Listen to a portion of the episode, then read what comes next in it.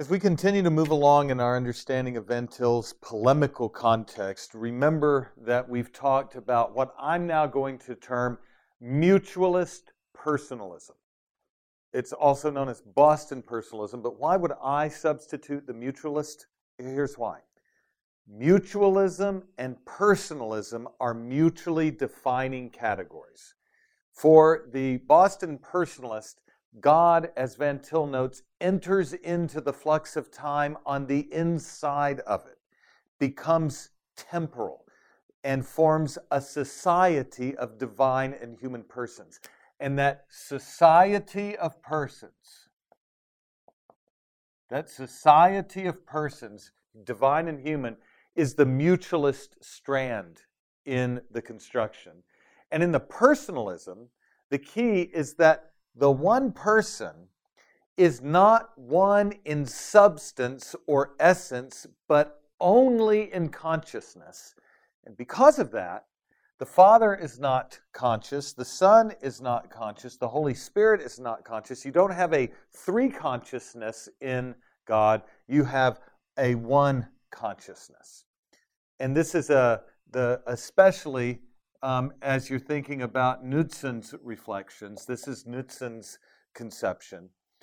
And this provides a foil for understanding Van Til. When Van Til is talking about absolute personality, he is denying both the mutualist concern, because God is self-contained. It is not a society of persons. It is a self-contained triune God. And when Van Til's talking about God as an absolute personality, that, remember, is an entailment of the absolute numerical unity of God and the divine simplicity of God, where there is one mind, one will, one consciousness, one absolute personality, to use Bavinck's language again. But that absolute personality, then, if you think in Bavinck's language, has a threefold existence in the Father, the Son, and the Holy Spirit, so that the movement along the lines of Van Til is to affirm a one consciousness and a three consciousness as a direct entailment of the unity of divine simplicity. Personalism is therefore not what Van Til is doing. This is an apologetical opportunity. Now, what I want to talk about, and I'm going to put on the other side of the board, is the error of 20th century, what we're going to call neo-evangelicalism,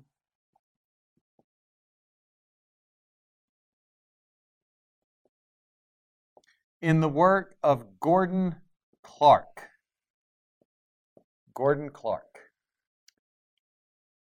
And so far, as we've looked at the personalists, the Boston personalists bring out the notion that God is an absolute or supreme person, and call into question those sharp personal distinctions that inhere in classical Reformed orthodoxy.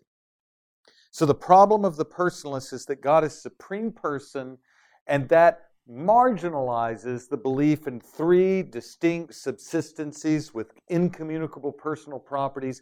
Three subsistent relations within the undivided essence are denied. But Gordon Clark moves in the opposite direction with his rationalistic form of neo-evangelicalism. And I want to talk to you about that for a while. Theological rationalism and the Trinitarian theology of Gordon Clark. Let me begin with this observation that Clark has some surprising continuity with the personalists. One reason why is that both the personalists and Gordon Clark are going to display rationalistic propensions in the way that they deal with the Trinity. Let me illustrate the point by discussing Clark's view of apparent contradiction in Scripture and Reformed theology. Clark asks and answers the question, how do we relate divine sovereignty and human free agency. In Van Til's treatment, these two amount to apparent contradictions that can find no ultimately satisfactory resolution in the mind of man. God is sovereign. His decree determines all things, but he has granted man an authentic freedom within the context of that sovereign decree. The self-contained God remains intrinsically incomprehensible to man, so that in all of our theological formulations, we face these apparently contradictory truths. Not truly, but apparently. But Gordon Clark proposes that he can solve the problems of sovereignty and free moral agency.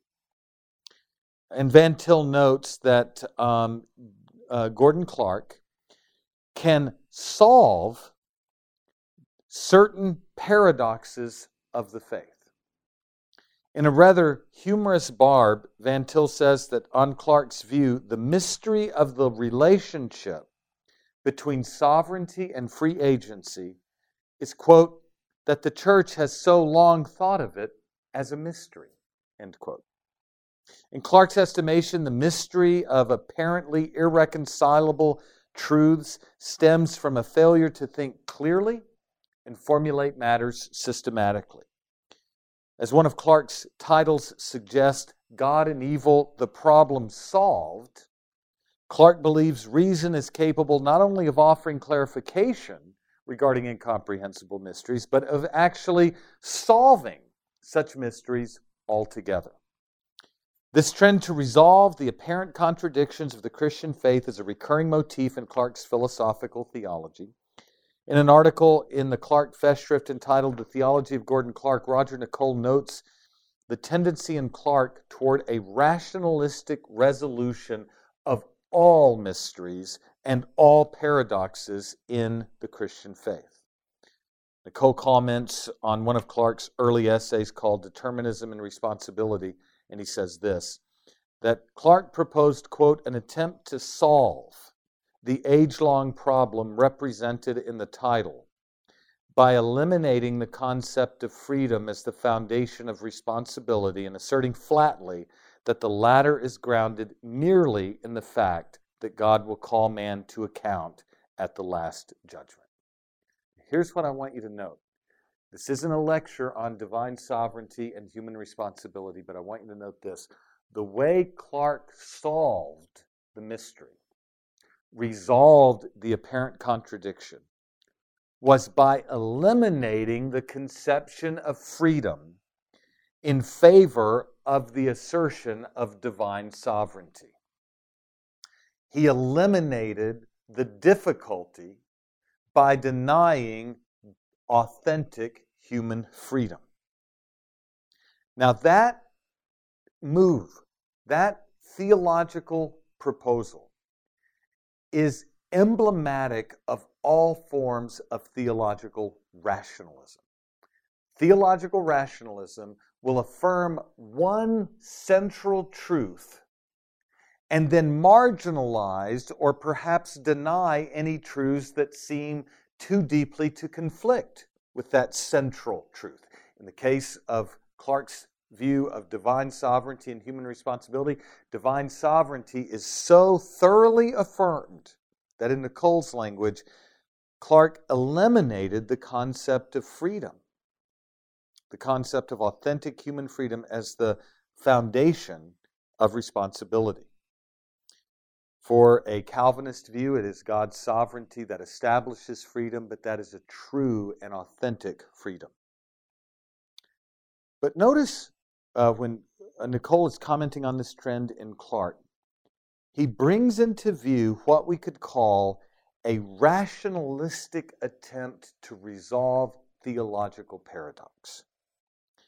That trend comes into view in a work that Clark wrote entitled, quite simply, The Trinity. In that work, Gordon Clark will use our triangle in a modified form here. You have one God. You have the Father, the Son, and the Holy Spirit. And Gordon Clark attempted to treat the traditional issues that we've looked at in the Trinity. And it is his most mature reflection on the incomprehensibility of God, particularly as it bears on the essence or ousia of God and the persons, the hypostases in the Godhead. And the issue that Clark is facing is how logically do we relate the one essence, the one ousia of God, to the three persons or three hypostases, the Father, the Son, and the Holy Spirit. Now, interestingly and uncharacteristically for Clark, he notes that relating theologically the essence and the persons is, quote-unquote, very complicated. Even Clark recognizes this is an incredibly complicated relationship to delineate.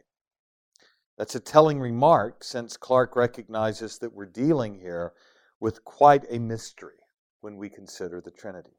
But nevertheless, Clark proposes what, in my view, and in the view of others who are familiar with the history of Reformed theology, is an incredibly idiosyncratic but fascinating theory of how we relate the essence of God to the persons. And he proposes what we're going to call in the Trinity, this is what sets his work apart, he proposes a theory of individuation,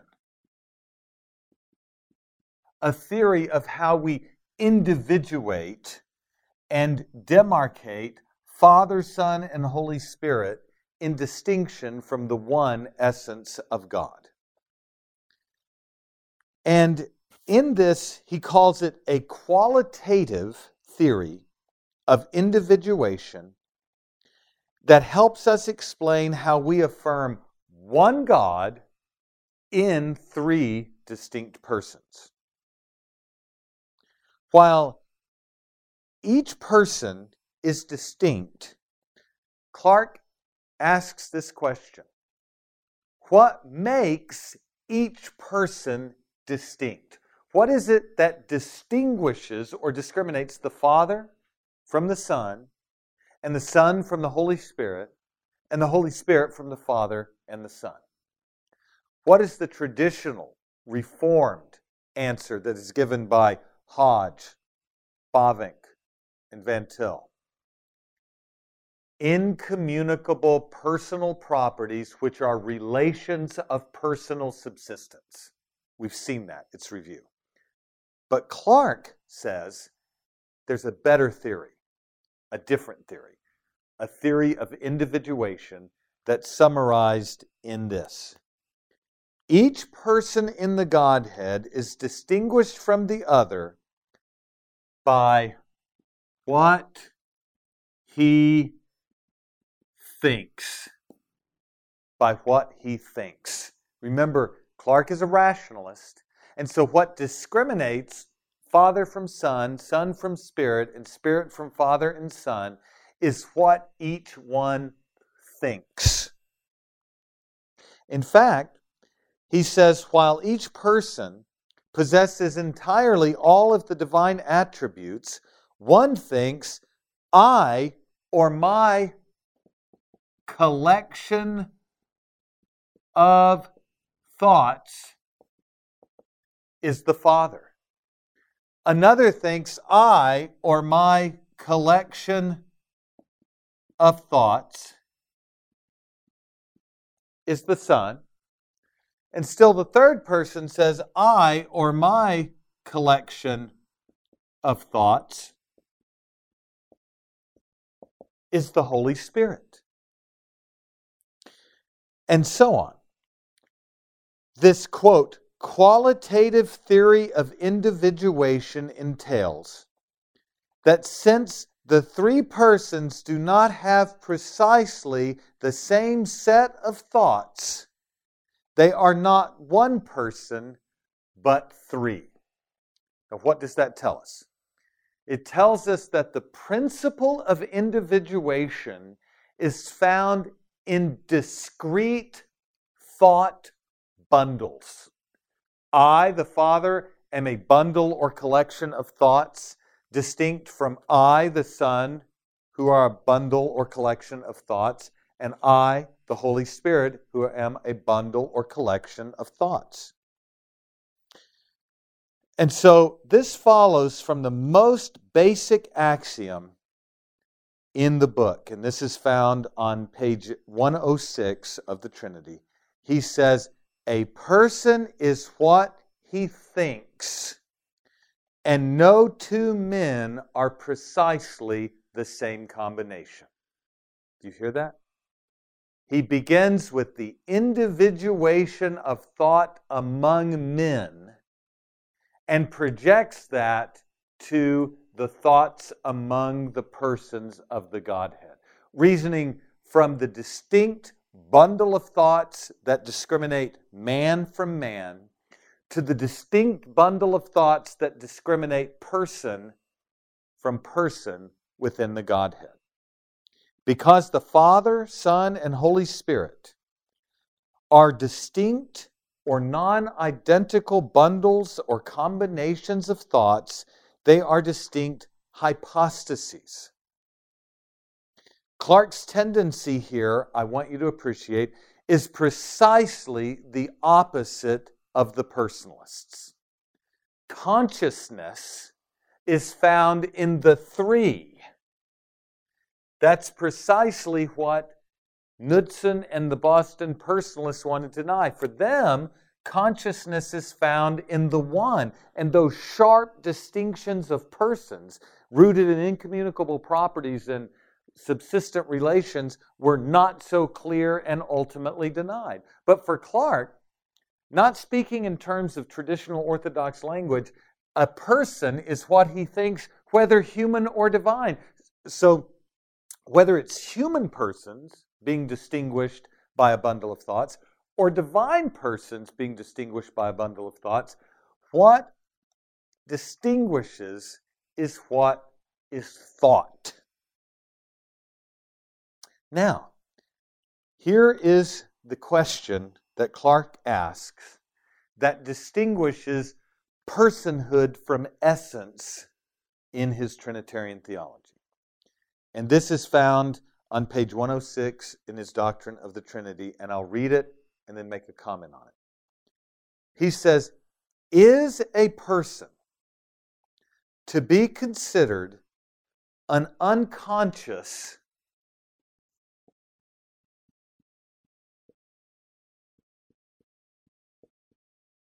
mute substance? And his answer is no. A person, please hear this, is set in logical and antithetical contrast to the conception of substance. Why? Because substance for Clark is unconscious and mute.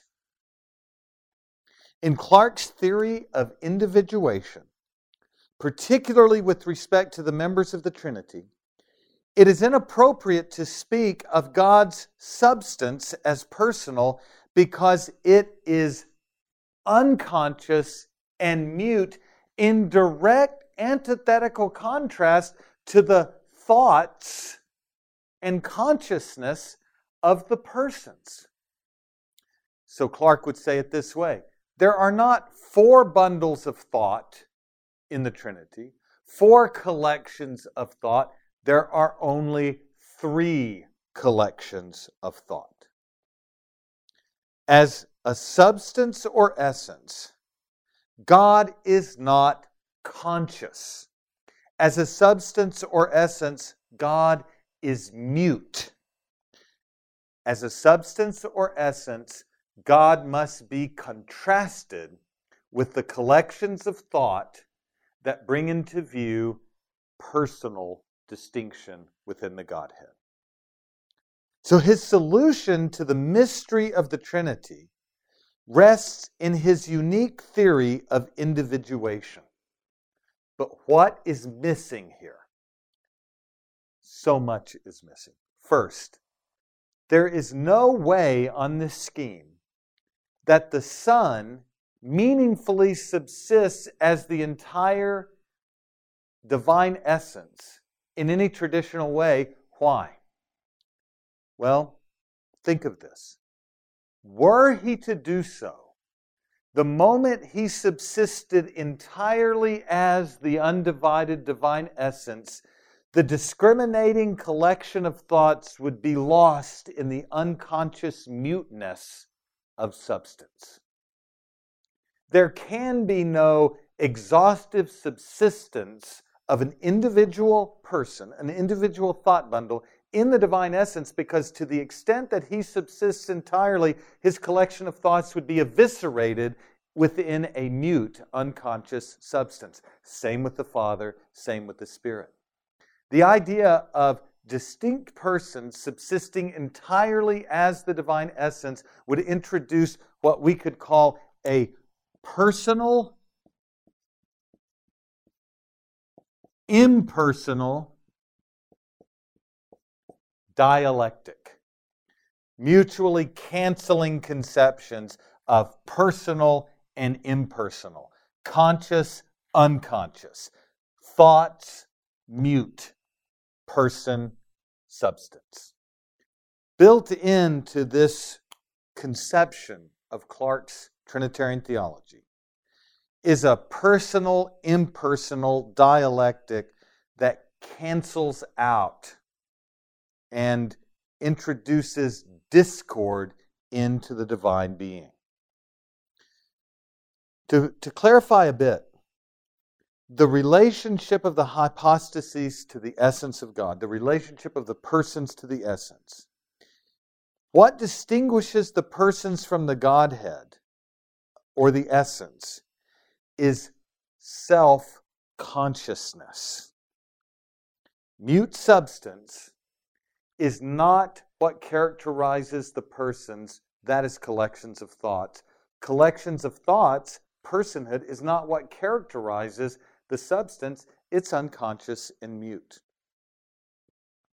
And so, look at what you start to find in the polemical context that Van Til faced.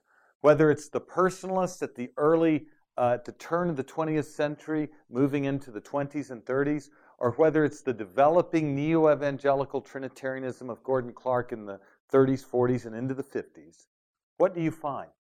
You find an affirmation of unipersonality that calls into question the integrity and personality of the individual hypostases in personalism. Or you find an affirmation of personhood as bundles of thoughts, a novelty in the history of the Reformed tradition, but that's how personhood is defined, but in a way that makes the essence of God unconscious, mute substance. And so there's an affirmation of one consciousness, a denial of three consciousness in the personalists. There's an affirmation of three consciousness and a denial of one consciousness in the neo-evangelical rationalists. You see, Clark puts it this way. Let me try to put it even more clearly. He says personality, please hear this, just to let you know that there's no way he can affirm a personal essence. Listen to what he says. He says, page 106, personality requires, among other things, those propositions that are not common to the three. Personality requires those propositions that are not common to the three. Did Bavinck affirm absolute personality as an entailment of numerical unity and divine simplicity? Yes. Did Hodge affirm that there is one will, one mind, one consciousness in a way that peacefully and sweetly complies in mystery with tripersonality? Yes. Did Van Til follow both? Yes. But according to Clark, personality requires only those things not common to the three, and he draws the implication from that that the essence of God is unconscious, mute substance that is antithetically related to personality.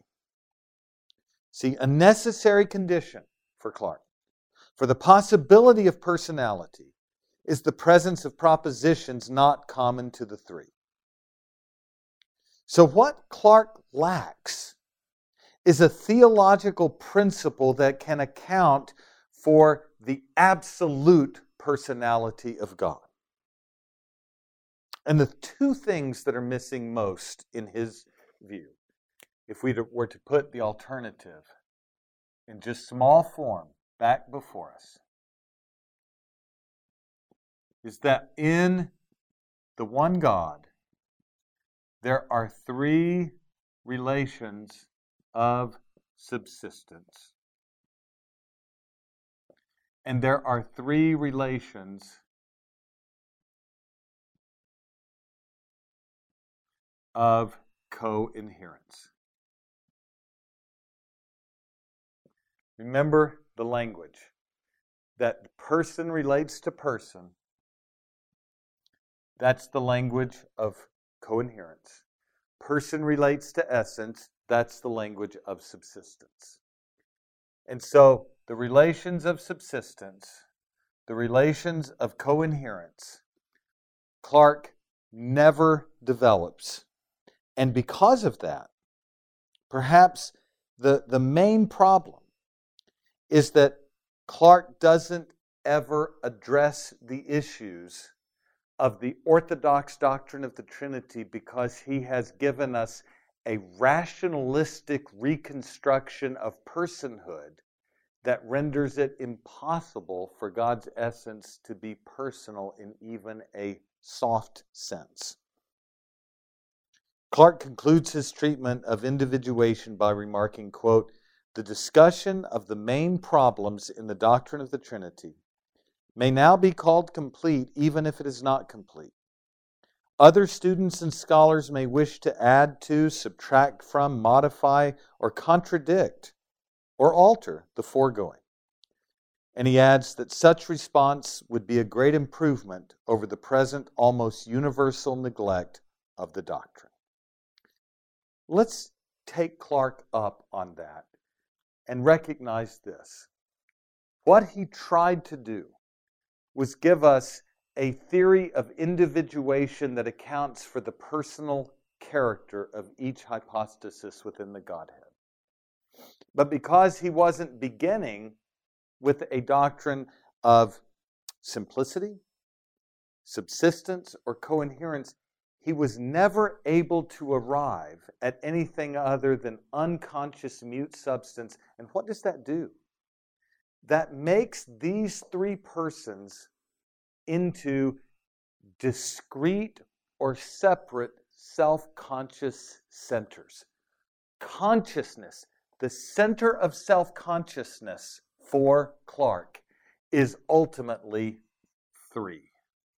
There is an ultimate plurality in terms of self-consciousness.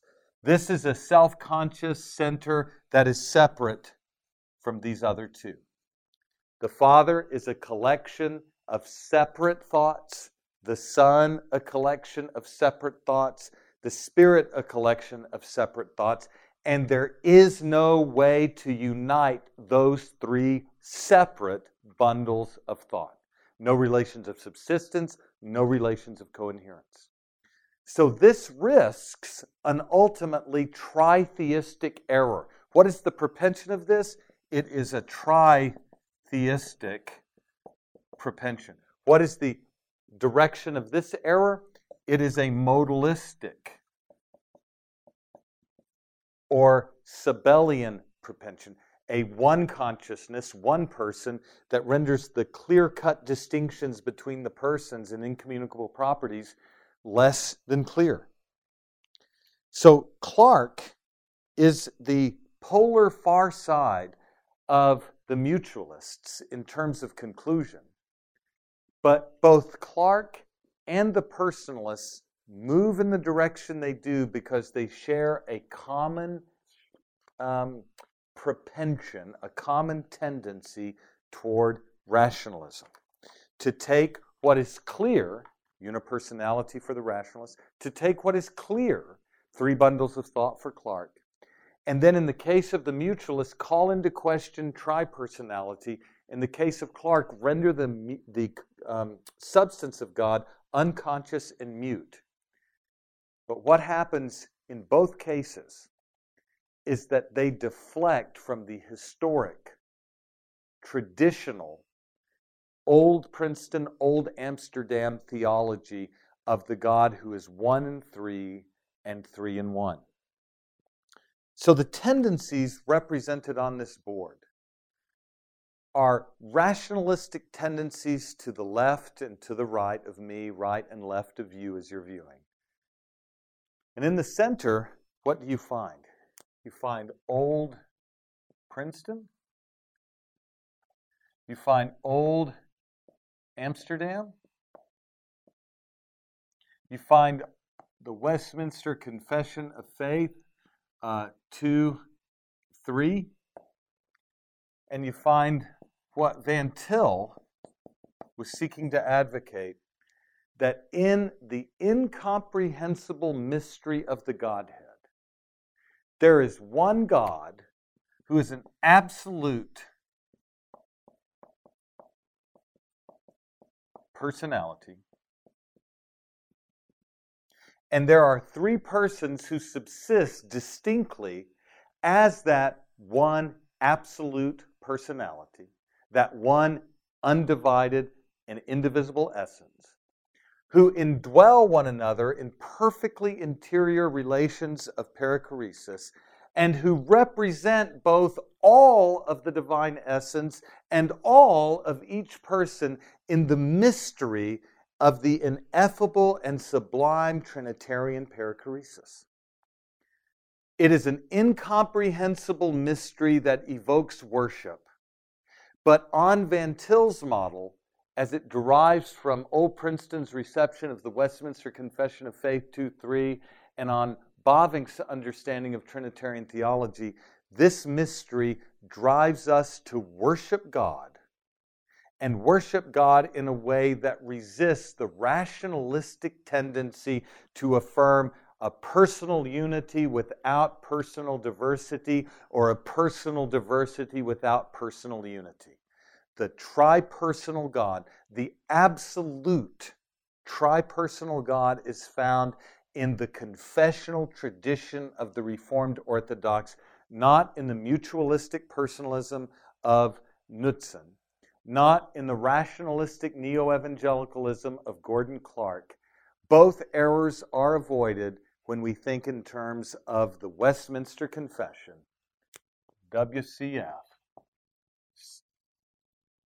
2-3, as it's been received by Old Princeton, expounded by Van Til, and supplemented with what he gained in his study from Bavinck and from Gerhardus Voss. So this course, we've taken time to give you the constructive foundational influences on Van Til's doctrine of the Trinity. We've ended the course by showing you two rationalistic errors that stand on either side of what Van Til is doing. And so please remember this.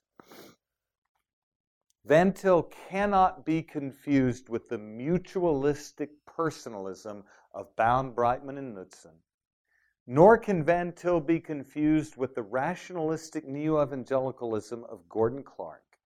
He is instead situated in the confessionally Reformed tradition, and his apologetic is therefore a function of his doctrine of the Trinity.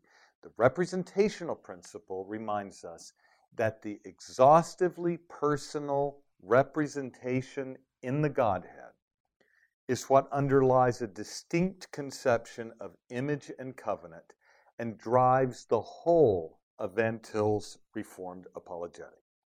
And what we'll do in the courses that follow is try to demonstrate now how, growing out of this doctrine of the Trinity, you find the distinctive conceptions of image, covenant, antithesis, common grace, worldview, and fundamental opposition to neo-orthodoxy, Roman Catholicism, and absolute idealism. But all of it, before it departs and engages in those separate and diverse areas of study, everything depends on remembering that we are talking about the tri-personal God who is absolute in his triune identity. It is this God that we seek to serve, and this God whose name we proclaim and defend as Reformed confessional theologians. And we'll continue to do this throughout the rest of these 8-part courses that we're teaching, and as we seek to develop Van Til's Trinitarian theology and apologetic along biblical and Reformed lines of thought.